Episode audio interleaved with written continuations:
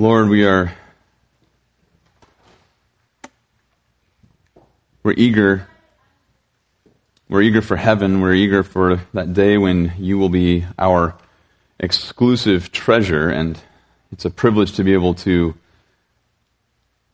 sing these lyrics now and to even acknowledge that we still need our hearts to be purified. We long for you to be our exclusive joy, our exclusive love, our exclusive treasure. Uh, we cherish the sentiment of Asaph, who said so many years ago Earth has nothing I desire beside you. What is there in heaven besides you that we would want? Your nearness is our good. And so, Lord, we thank you.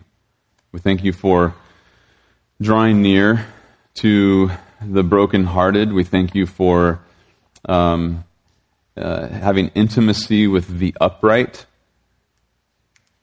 Those who are pure in heart are blessed because they will see you. And so, Lord, this is the desire of our heart. This is the cry of our heart this morning.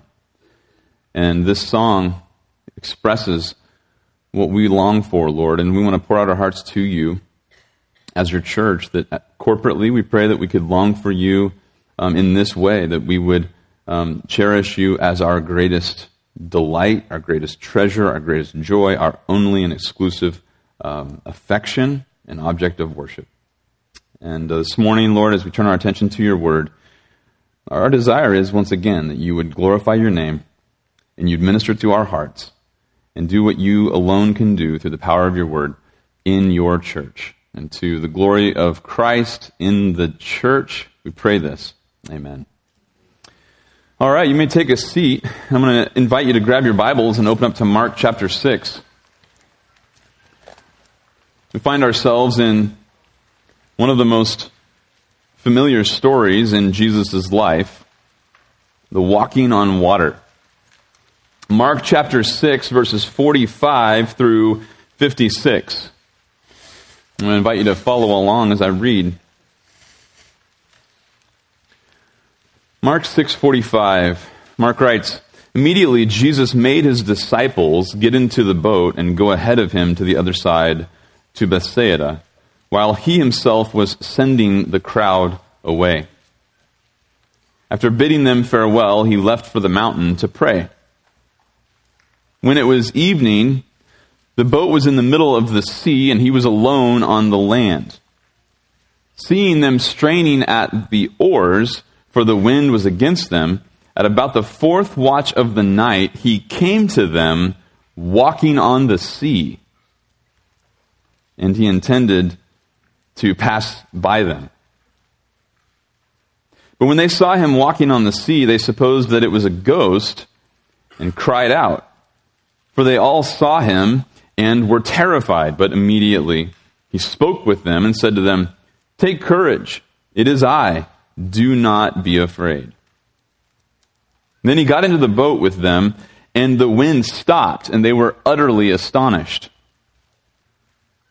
For they had not gained any insight from the incident of the loaves but their heart was hardened. When they had crossed over, they came to land at Gennesaret and moored to the shore. When they got out of the boat, immediately the people recognized him and ran about that the whole country and began to carry here and there on their pallets those who were sick to the place where uh, the place they heard he was. Wherever he entered villages or cities or countryside, they were laying the sick in the marketplaces and imploring him that they might just touch the fringe of his cloak. And as many as touched it were being cured. Jesus walking on water stands out as a remarkable event in the history of the world, and uh, unsurprisingly, the significance of this event is, is often missed. Occasionally it's ignored, and occasionally it's just deliberately dismissed. And I can give you an example of of both. Sometimes the significance of this event is ignored because it kind of becomes a metaphor, walking on water. It's just somebody who is inflated with self-significance, and who do you think you are? You know, God, you, you, you, this guy walks on water, and we, we kind of turned it into a, a metaphor. It's interesting, R. Kent Hughes tells the story of one day he visited uh, Cambridge, and as he was walking near um, one of the colleges, a student walked by wearing a, a shirt. Had a he had a, a black warm up on, and his T-shirt had uh, in fuchsia red letters. It says Jesus walks on water. And he saw this young student and he saw his t-shirt and he thought, oh man, that's, that's really encouraging. Here's a young Christian who's just bold in his testimony and he almost stopped him to encourage him. And then he didn't. Later that same day, as he was walking uh, by the River Cam, he was near the Midsummer Common and he was, there's a bridge there uh, behind Jesus College. And Jesus College is the name of one of the colleges and Jesus College apparently had a, uh, crew team that had, uh, you know, won the university cup. And so they had spray painted on their bridge, Jesus walks on water in the same colors. And so he remarks about how glad he was he wasn't encouraging this uh, self inflated crew member on his supposed testimony of Jesus Christ. Sometimes the significance is ignored because we just allude to this reality as something that um, anybody of self significance would imagine they could do. Uh, sometimes it's actually just dismissed by the distractions and the questions of the critics. It's interesting, this last week I read about one particular theory about what happens in this story as though this wasn't a miracle, and I'll call it the sandbar theory. Uh, it's the idea that, uh, well, certainly Jesus didn't actually do this, but what happened was he was walking on a sandbar and uh, it looked like he was walking on water. Well, ironically, that also would involve a pretty remarkable miracle that uh, you'd have a boat uh, so full of several uh, professional fishermen who made their living on this very lake who did not realize that there was a sandbar three to four miles out in the middle of the lake and that they had never known about it nor never wrecked a ship. Um, the significance of this story is it's found in the details. Surprise, surprise, the significance of Jesus walking on water are found in the details of the story as it's told in the inspired account. And as we go through Mark's story of Jesus walking on water, I'm going to try to highlight for you several of the evidences of Jesus' identity and my title for this sermon is Spiritual Insight Comes from Embracing Jesus' Identity. Spiritual insight comes from embracing Jesus' identity. This is a story that's about Jesus' identity as the Son of God, as pretty much every story in the Gospel of Mark really is ultimately. But this story really takes a, a unique twist because Jesus' identity is so clearly documented in this story, and it's actually contrasted with the response of the disciples. And that contrast is really what drives this story for us this morning. And so we want to pay attention to that as we look at the details. Let's uh, start in verse 45, and let's, let's, look for our first evidence of Jesus' identity as the Son of God. And, and that is, a, it's a divine appearance. There's a divine manifestation, a divine appearance, a divine epiphany, if you will. And Christ shows up and in no uncertain terms is showcasing his deity in this story. Verse 45, immediately, so Mark is linking this to the feeding of the 5,000. Um, he actually brought his disciples across the lake, if you remember, to get some, some time with them. He wants to debrief with them, and he still hasn't done that even from their mission when they went out and preached the gospel back in chapter uh, 6, verse 6, all the way through verse 30. They got to this isolated place, but this crowd has been, they, they were pursuing him. They got there ahead of him, and uh, they have military intent. They want to make Christ king, as John 6 documents for us. And so Jesus um, makes his disciples. He compels his disciples. He just forces them, really. It's a pretty strong word. He just forces them into the boat. He's like, get in the boat, we're embarking, you're on your merry way. I can just imagine him give, putting a heel on the stern of the boat and just pushing them off. You know, get out of here, go, you got, you got something you gotta do, I got something I gotta do. He sends them out to the lake to go across to the other side, uh, to Bethsaida. And then he himself is sending the crowd away. He's dismissing everybody and this verse 45 has caused a, a lot of trouble for um, commentators, and, and I don't think we need to get into a whole host of debate here, but if you're reading your Bibles and you're comparing, you know, Matthew, Mark, Luke, and John, some of you might have asked this question before, because Luke says in Luke 9.10, he says that uh, this event took place in Bethsaida, and you get to this verse 45, and it sounds like he's saying, go to the other side of the sea to Bethsaida, as if they were going to arrive in Bethsaida. And that certainly wouldn't make any sense. But that actually, it's actually kind of an interesting construction in the original. I, I pressed it, I looked it around for a, a, comparison, and I literally couldn't find one until I found some, some really obscure parallel in some secular Greek literature about geography. And a first century guy was talking about a, a trip that somebody was taking from the Peloponnesian Peninsula. I'll give you a little bit of geography here, so just stick with me on this one. The southern tip of Greece and they use this exact same construction to say that this boat went past the Arcalus River up to a group of islands in the northern Greece. And so it uses this exact same construction to, to talk about um, not going to a place, but to say to go opposite of a place to go to a, a different location.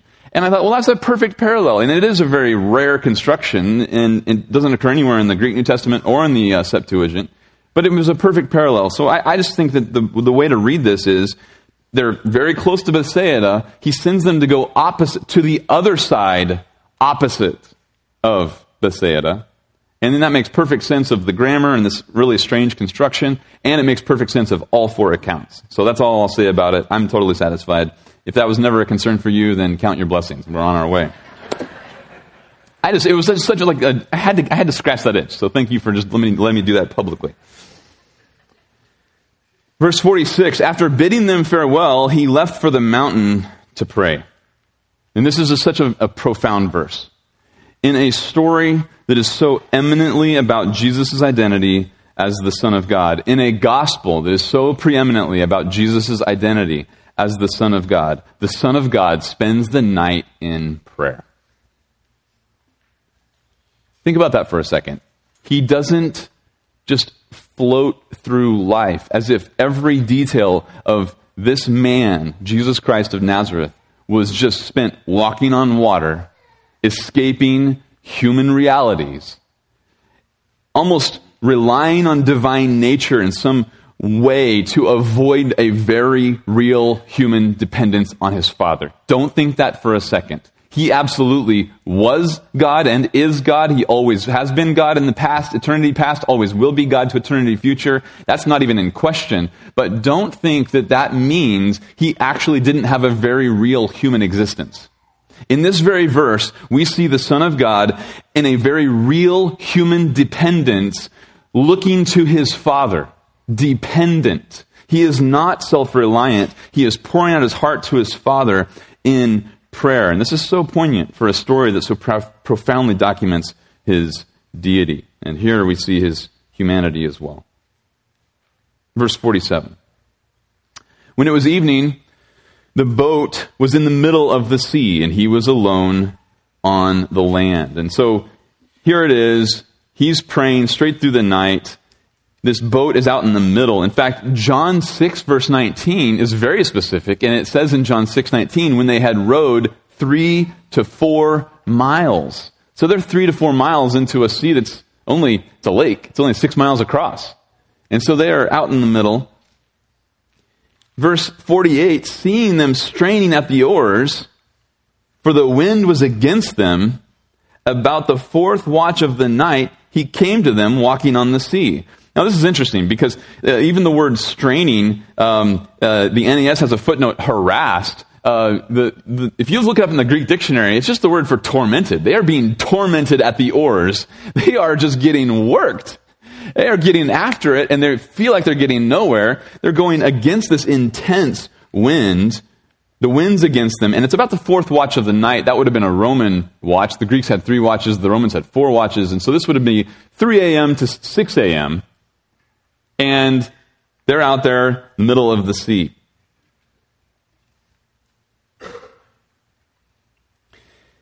He comes to them walking on the sea.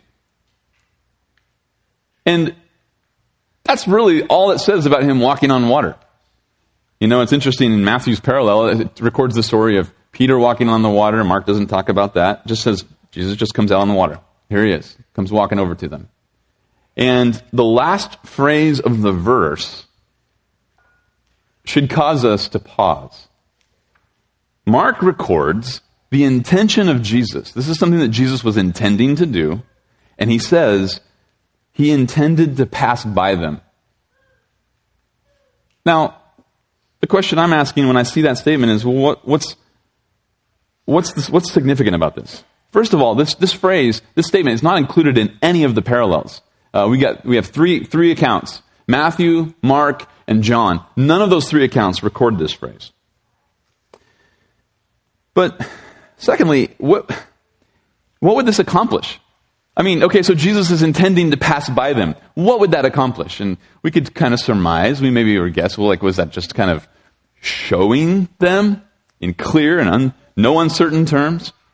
I'm making better progress than you. Walking while you are getting tormented and getting owned at the oars.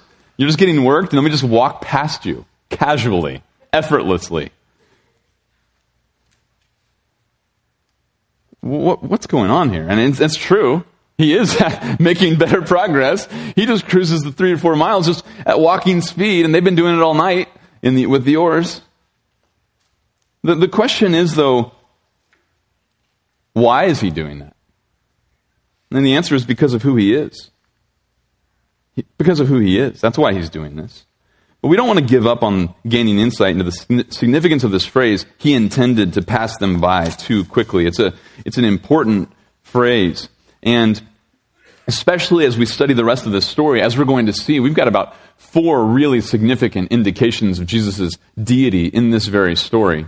And this is certainly one of them. It's a strange phrase. We don't have any parallels in the New Testament that I'm aware of. But we do find some parallels in the Old Testament. And let me show you a few of these. I'm just going to do a chronological survey of, in special revelation of this phrase of passing by, and particularly poignant uses of that term, starting in the book of Job. So turn with me real quickly to Job chapter 9. And in Job 9, Job is talking, he's interacting with his friends. His friends are trying to counsel him with some unhelpful theology. And Job is Job is speaking here, and let's pick it up in verse um, verse eight.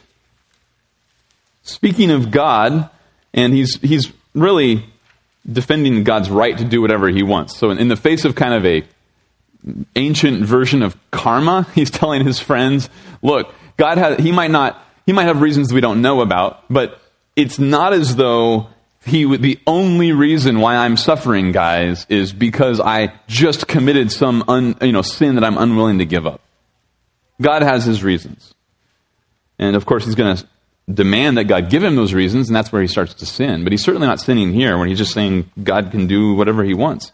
And in Job 9, verse 8, speaking of God, it says, Who alone stretches out the heavens and tramples down the waves of the sea. Skip down to verse 11.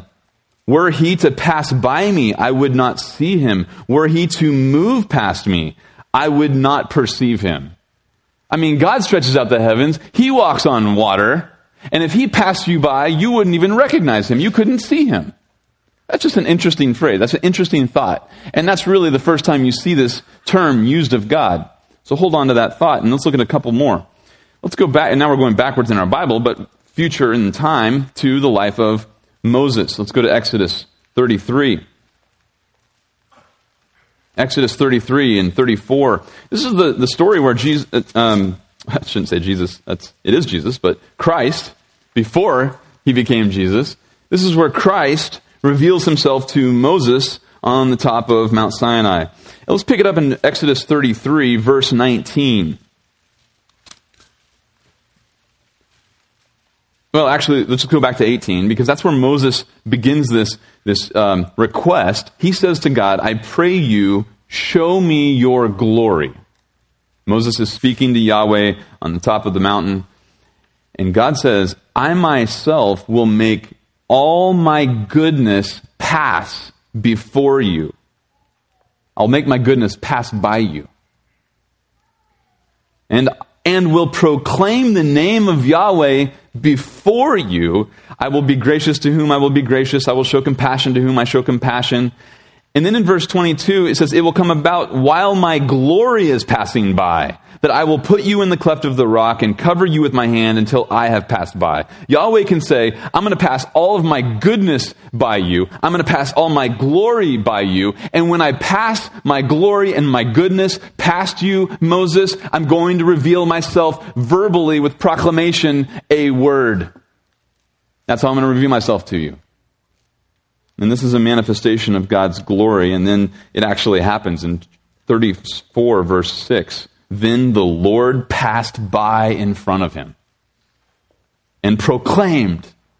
His glory goes past, His goodness goes past, and God starts revealing Himself verbally with propositions so that Moses is not consumed but still gets to know who God is. Yahweh, Yahweh God, compassionate, gracious, slow to anger, abounding in loving kindness and truth and he goes on to reveal his name and his character. This is a, a, an appearance of God and his glory, God and his goodness.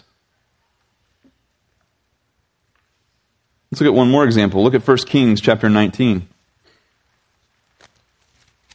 1 Kings 19,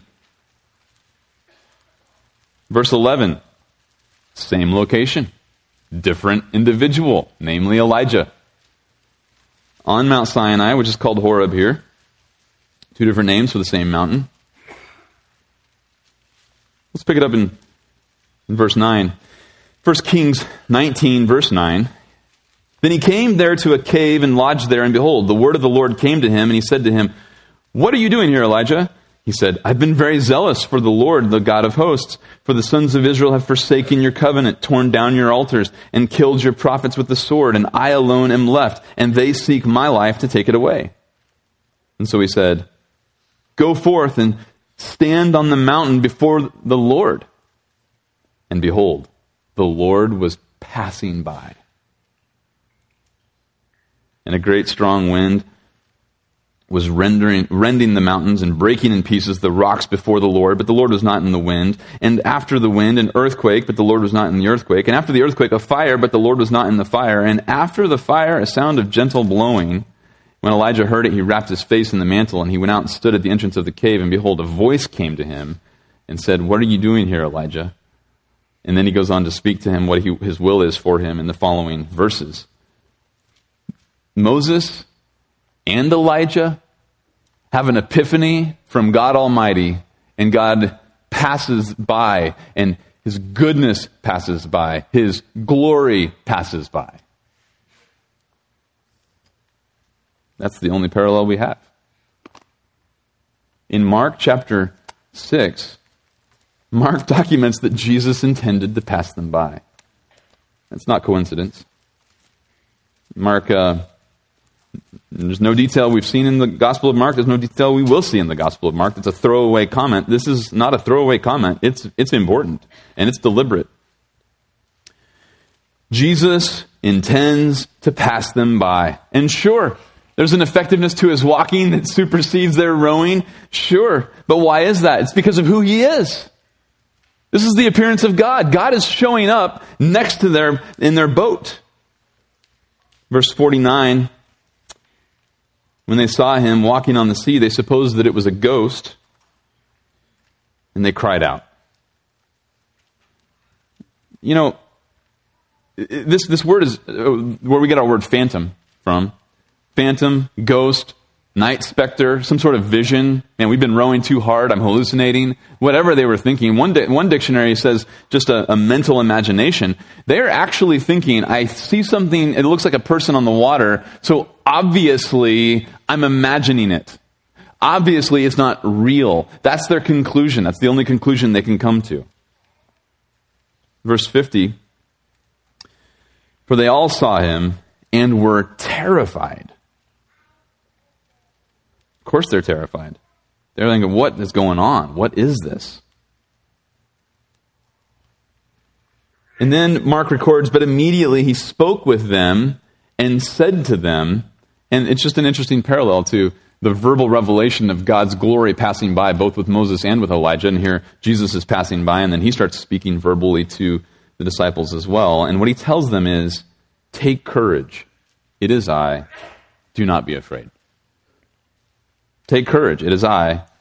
Do not be afraid. And this is our second evidence of Jesus' identity as the Son of God. It's a divine claim.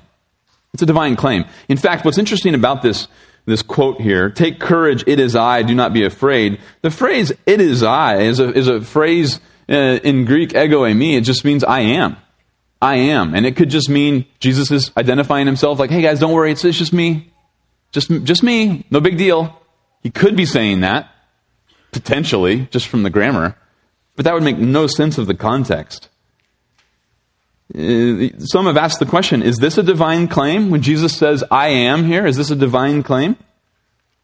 And I would absolutely affirm that it's a divine claim. But I understand some who say that this is not a divine claim. They're, they're quick to point out that these words could be used just in normal, kind of perfectly colloquial Greek. You know, um, there's, a few examples of this in the scriptures. For instance, in John 9, you remember in John 9, there's the man who was born blind? And they're having this debate after he gets healed. They're saying, oh, he's just, he looks like the guy who was born blind. And, and, and the, the blind man, the former blind man, says, no, it's me. I'm the one. I think it's translated, I am the one. And it's just ego eimi. It's just, it's, it's me. I'm, I am the guy. So it's not, I don't look like him. It's just, I actually am that guy. So he's claiming to, that's his identity. And so that's just how it could be used. The disciples use the phrase in Matthew 26 when they're asking the question, is it, is it, is it me? because uh, Jesus said, someone's going to betray me. And they're saying, it, surely it's not I. And that same phrase is within a longer sentence that the disciples are saying. And of course, it's not a divine claim there. So, understandably, there are contexts where this is not a divine claim, but this is not one of them. Interestingly, one commentator who doesn't believe this is a claim to deity um, uses point, points out, you know, uses the parallel John six verse twenty to say it's, it's not a claim of deity. John six twenty is the parallel account of the walking on the water written by the, the apostle John, and in John's account, Jesus says, "I am," and he says that's not a claim to deity. Well, the problem with that is John is so meticulous in how he constructed his gospel, so meticulous. I mean, in John's gospel, you have seven signs. And he starts numbering them. The first sign in chapter 2, the second sign in chapter 4. And he starts showing these signs to show that Jesus is the Messiah and you can believe in him, have life in his name. That's the whole purpose of that gospel. And there's seven signs documenting Jesus' identity. Again, John also constructs his gospel by giving us seven discourses. For example, the new birth discourse, the water of life discourse, the bread of life discourse, and so on. There's seven discourses in the gospel of John. I mean, without fail.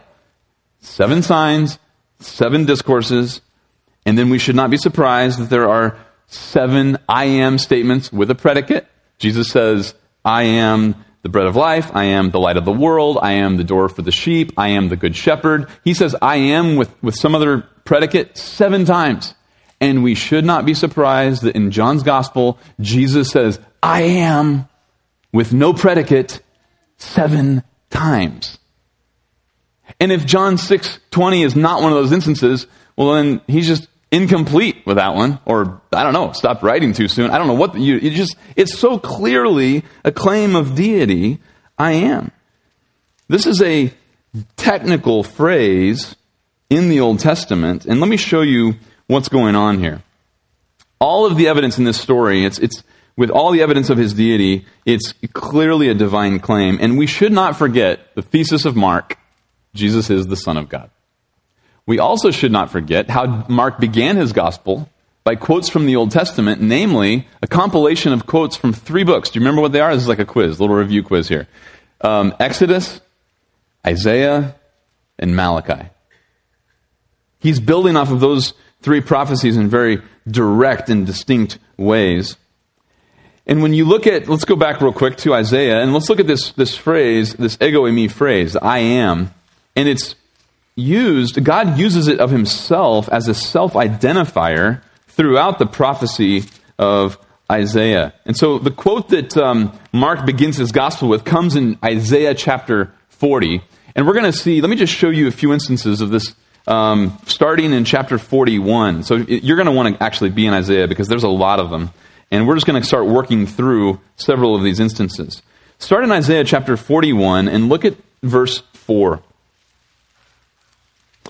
Who has performed and accomplished it, calling forth the generations from the beginning. I, the Lord, am the first, and with the last, I am He. And that's the same phrase in the Greek translation of the Old Testament. Ego eimi. I am He. That's his identifier as being Yahweh. I am. Look at chapter 43, verse 10. Chapter 43, verse 10 You are my witnesses, declares the Lord, and my servant whom I have chosen, so that you may know and believe me and understand, here it is, that I am He. Before me there was no God formed, and there will be none after me. That statement, I am, on the lips of God, is a claim of incomparable deity. There's no one else besides Him. He's not just leading the pack in the competition, clamoring among beings for the label God. He's the only one in the race. Look at chapter 43, verse 25. Here it happens twice. I, even I, am the one who wipes out your transgression for my own sake, and I will not remember your sins. And this is a mark of his deity is that he wipes out transgression for his own reputation, for the sake of his own character. Look at Isaiah chapter 45, verse 8. Drip down, O heavens, from above. Let the clouds pour down righteousness. Let the earth rip open, uh, sorry, let the earth open and salvation bear fruit and righteousness spring up. And with it, I, the Lord, have created it. And so there it's with the predicate, I am Yahweh. Look at verse 18. For thus says the Lord who created the heavens, He is the God who formed the earth and made it. He established it and did not create it a waste place, but formed it to be inhabited. I am the Lord, and there is no one else. And there it is again with the predicate. I am Yahweh. Verse 19, there it is with the predicate again. I, the Lord, speak righteousness. I am the Lord who speaks righteousness. The next one is in verse 22. Turn to me and be saved, all the ends of the earth, for I am God and there is no other. And there's the predicate God. The predicate I am God. That's who I am. Look at uh, chapters 46, verse 4. Even to your old age I will be the same. Even to your graying years I will bear you. I have done it. I will carry you. I will bear you. I will deliver you. Here, in this one, it happens twice. Uh, I am the same and I will, I am the one who bears you. Look at chapter 47, verse 8 and verse 10. These are the only two examples in from 40 to 66 of the, this verbiage being used not of God. It is a blasphemous claim on the part of arrogant idolaters claiming they are going to be like God, and they use that same language of themselves. This is shocking. Verse 8 Now hear this, then, you sensual one who dwells securely, who says in your heart, I am, and there's no one besides me. I will not sit as a widow, nor know loss of children. They claim I am, and there's no one besides me. That's, that's, that's verbiage of God. Look at verse 10. You felt secure in your wickedness and said, No one sees me. Your wisdom and your knowledge, they've deluded you. For you have said in your heart, I am, and there is no one besides me. And there they're using I am without a predicate. Look at Isaiah 48, verse 12. Listen to me, O Jacob, even Israel, whom I called, I am. I'm the first, I'm also the last. He's the beginning, He's the end. He is the God who called Jacob. Look at chapter 51, verse 12. I, even I, that's where it is. It's I am right there. I am. I am he who comforts you. Who are you that you are afraid of man who dies and the Son of Man who is made like grass? If God is the one who is, we shouldn't be afraid of anyone or anything. And finally, look at Isaiah 52, verse 6. Therefore, all my people shall know my name. Therefore, in that day, I am the one who is speaking. Here I am. There it is again. And we just see it over and over and over again. This claim on the lips of Yahweh saying, I am, I, I am He. I am the one. I am the only. I am exclusive. There's no one like me. There is no other. There's no other God formed eh, besides me. I am it. I am.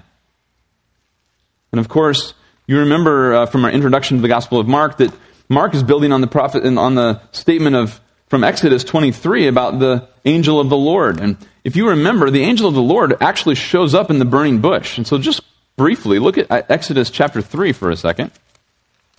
You remember this angel of the Lord, which is the pre incarnate Jesus Christ, he speaks to Moses from the burning bush. Exodus 3 2, the angel of the Lord appeared to Moses in a blazing fire from the midst of a bush.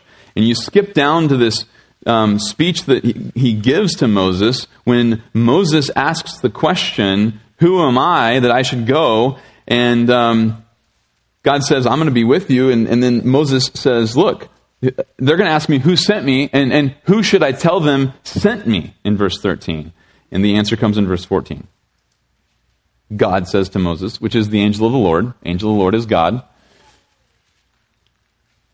I am who I am. And he said, Thus you shall say to the sons of Israel, I am has sent me to you. And he goes on to identify himself as Yahweh, this messenger also sent by Yahweh. Wow, this is incredible. Jesus walking on water, intending to pass by the disciples, saying to them, Ego eimi, don't be afraid. This is a clear and un- unambiguous claim of deity to the disciples. And let's go back to Mark chapter 6. And let's keep, keep making progress here. We're working toward a conclusion. And the, what is the proper conclusion we should make of all of this? Well, we've seen Jesus' identity as the Son of God in the divine appearance in verse 48. We see it in the divine claim in verse 50. And the third one in verse 51, in the very next verse. Then he got into the boat with them, and the wind stopped. The storm just ended. The, the wind stopped, and they were utterly astonished. And this sounds vaguely familiar, doesn't it? Remember Mark chapter 4? I mean, we've already seen this. Mark chapter 4, verses 38 to 41, Jesus himself was in the stern. He was asleep on the cushion, and they woke him and said to him, Teacher, don't you care that we are perishing? Because they were in a storm. He gets up in verse 39. He rebukes the wind and says to the sea, Hush, be still. And the wind died down, and it became perfectly calm. And he said to them, Why are you afraid? How is it that you have no faith? They became very much afraid and said to one another, Who then is this? Who is this? That even the wind and the sea obey him. His authority over the storm causes them to ask the question, Who is this? And they are still, to some degree, struggling with the answer to the question of Jesus' identity. so here he is, walking on the water, passing by them, the glory of God, the, the goodness of God, passing by these disciples, claiming, Ego eimi, I am, there's no other, and he gets in their boat, it gets perfectly calm. They should not be astonished.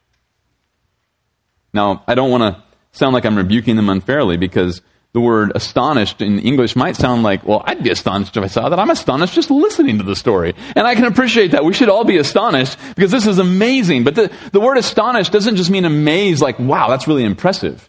Astonished has, a, has an interesting connotation.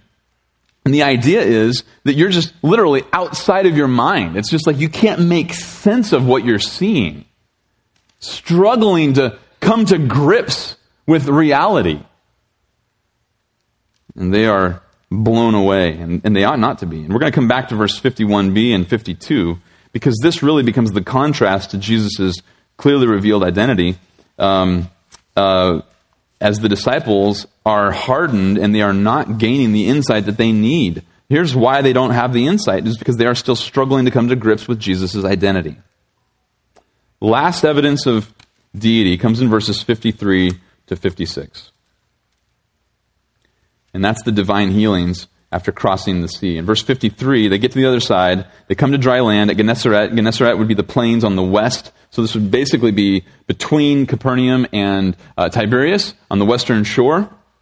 They moored to the shore, verse 54. They got out of the boat. Immediately the people recognized him and they ran about the whole country. So they immediately recognized him. They become his PR. They spread the word everywhere. And now he has just mobs and mobs of people. They're bringing people on pallets. They're bringing in, it's like every hospital and every urgent care is just getting evacuated and they're bringing them straight to Jesus. And in verse 56, wherever he entered villages or cities or countryside, they're laying the sick in marketplaces, imploring that they might even touch the fringe of his cloak. And here the sick and even defiled or unclean are touching him who is always clean, and their curse is being reversed simply by the touch. As many as touched him were being cured. And it's interesting that um, there's another parallel here with what happened with the crossing of the Red Sea in Exodus.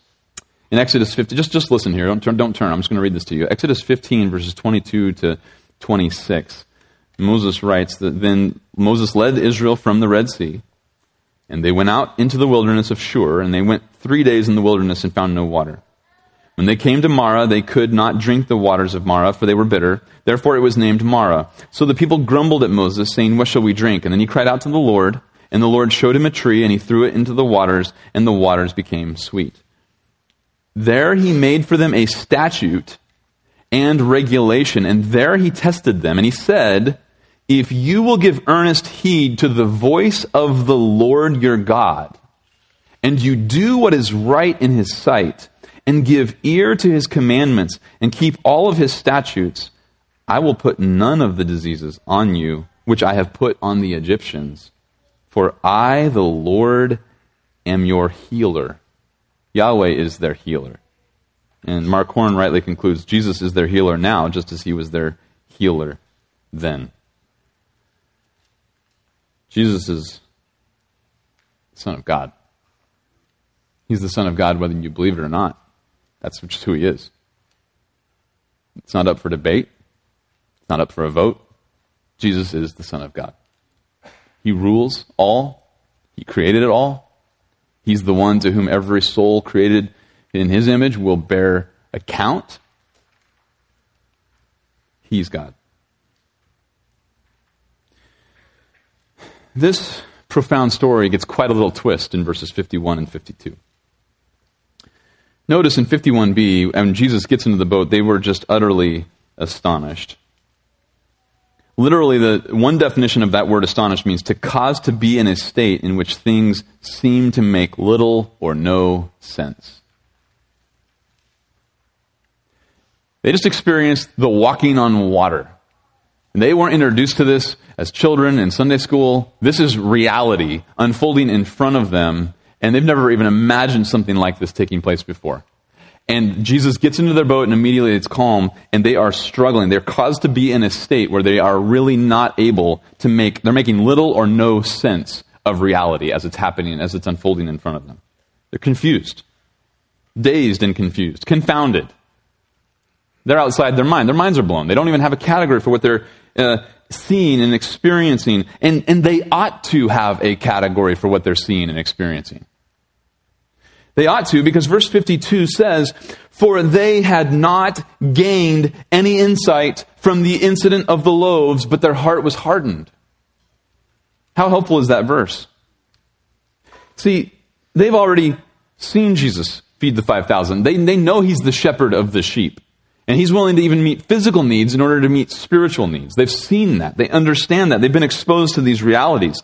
And they didn't gain the insight that they ought to have gained from those realities because their heart was hardened.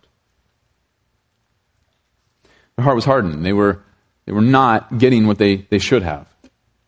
And so here this becomes a, a rebuke and a warning for us. We gain a remarkable benefit into Mark's purpose with these two verses when we compare this story with Matthew. And I want to just do this for a second. Let me show you the parallel in Matthew.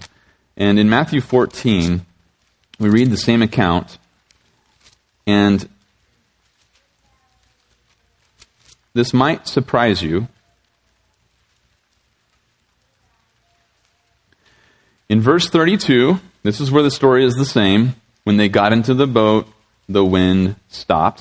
Of course, he also adds the detail about Peter getting out of the boat. So now when they're getting into the boat, it's, it's Jesus and Peter, of course. Um, not that, that Mark disagrees with that, it's just that he doesn't record that.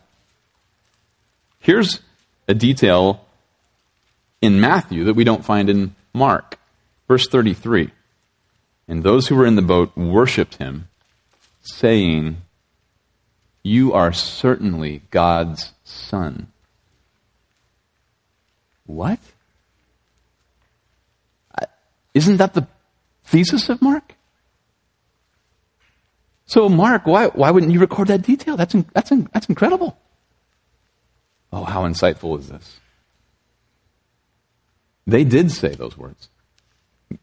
There's no different, there's no, there's no contradictory element in this story. Both, both stories are absolutely flawless and perfect as they are told, and none of the details are, are, uh, can't be meshed together in perfect harmony. But the point is, Matthew wanted us to recognize and he wanted us to know that they actually claimed at that point that, yes, you are certainly God's son. They can say that. And Mark wants us to appreciate this detail that they didn't have the insight that they ought to have had. They are dazed and confused and confounded, not able to make sense of what they're seeing to some degree, even though they can say, I do agree and I can come to the conclusion and I can say the words, Jesus is the Son of God, they are still not appreciating the implications of that reality. They have not yet embraced that reality the way that they are. And how helpful is this to have to recognize once again, it's easier to say Jesus is the Son of God than to embrace it, to believe it, and to live it. They know that it's true They've seen these evidences, but the question of our theology is not so much how would we answer that question on a quiz is Jesus the Son of God, true or false? The, the better question of that, the better test of that theology is how do we do in the storm? That's really the better test.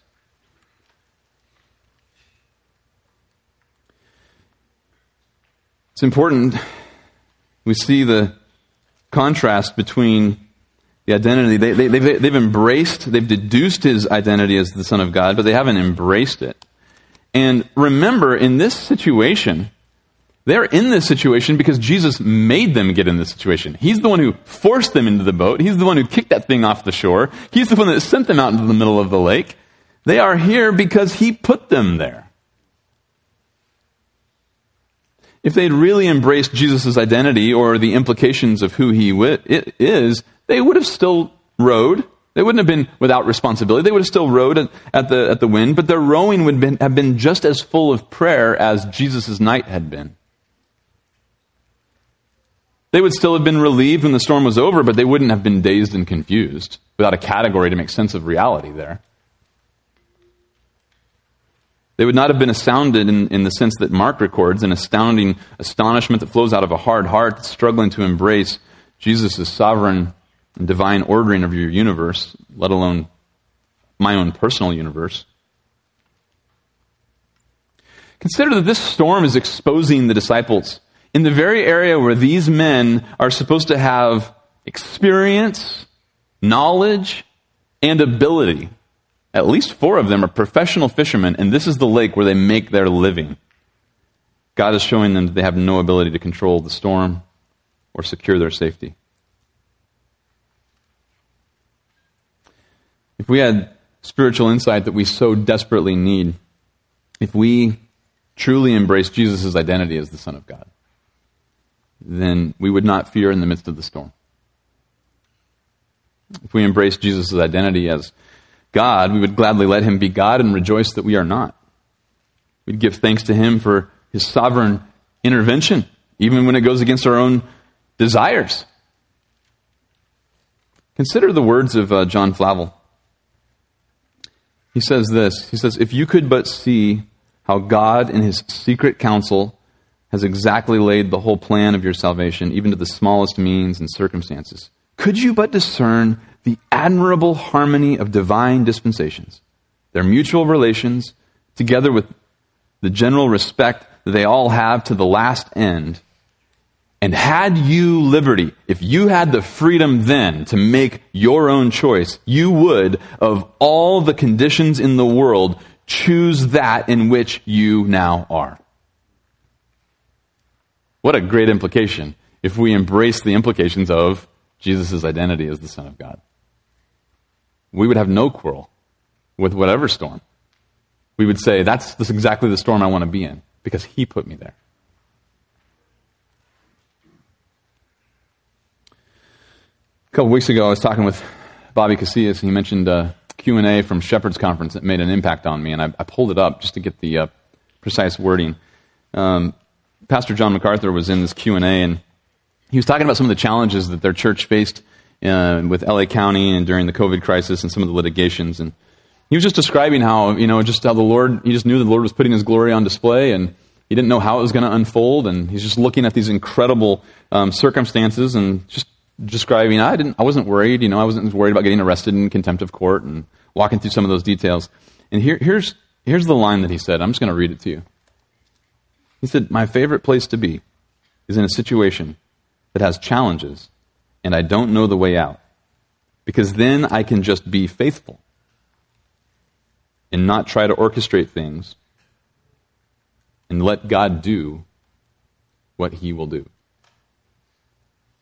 And that's exactly right. That's exactly where we ought to live. Fearless in the face of the storm because we're following the Son of God. What storm could we possibly face that would warrant fear if obedience to Christ got us there? If your obedience turns into a spiritual storm, don't fear. He has it under control. I want to close with the two verses from Isaiah. Isaiah 41:10. Do not fear, for I am with you. Do not anxiously look about you, for I am your God. I will strengthen you. Surely I will help you. Surely I will uphold you with my righteous right hand. Isaiah 43:2. When you pass through the waters, I will be with you, and through the rivers, I'm sorry, yeah, and through the rivers, they will not overflow you. And when you walk through the fire, you will not be scorched, nor will the flame burn you. Father, thank you so much for giving us this incredible account of your Son walking on water.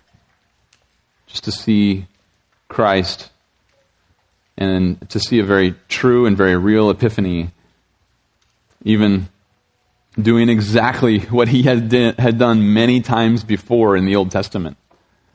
And here he is putting your glory and his own glory on display as he walks past the disciples, as he claims to be the incomparable God who knows no beginning or no end and who has no other competition. And as he authoritatively silences the storm, and as he profoundly removes disease from Israel.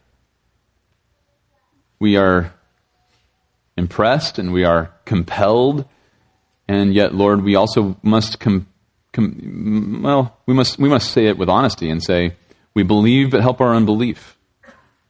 Thank you for this example of these disciples, and these disciples are, you know, they're they're just like us.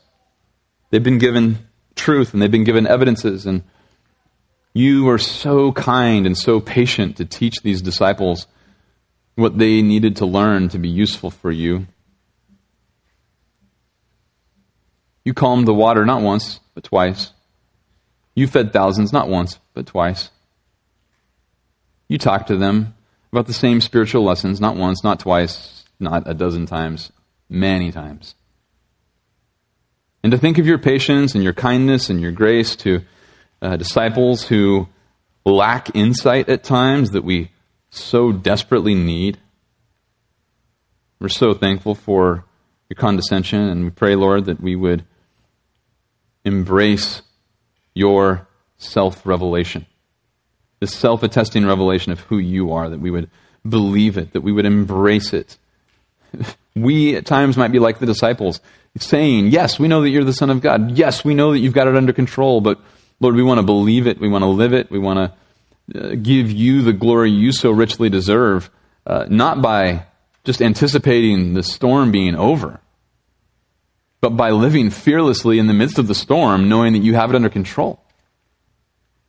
You deserve that kind of glory, Lord, because you're that kind of God. And so, Lord, we need your help. Thank you again for this incredible attestation of your, your Son's deity. And Lord, we want to embrace his identity so that we would have the spiritual insight we need to be faithful to you, to honor you, and to serve you well. So we know that you'll answer this prayer because that's the kind of prayer you love to answer. It's in line with your will. Do that for us as a church. Do that for the sake of Phoenix and for the sake of the lost that would be ministered to through this body. We beg of you. In your name we pray. Amen.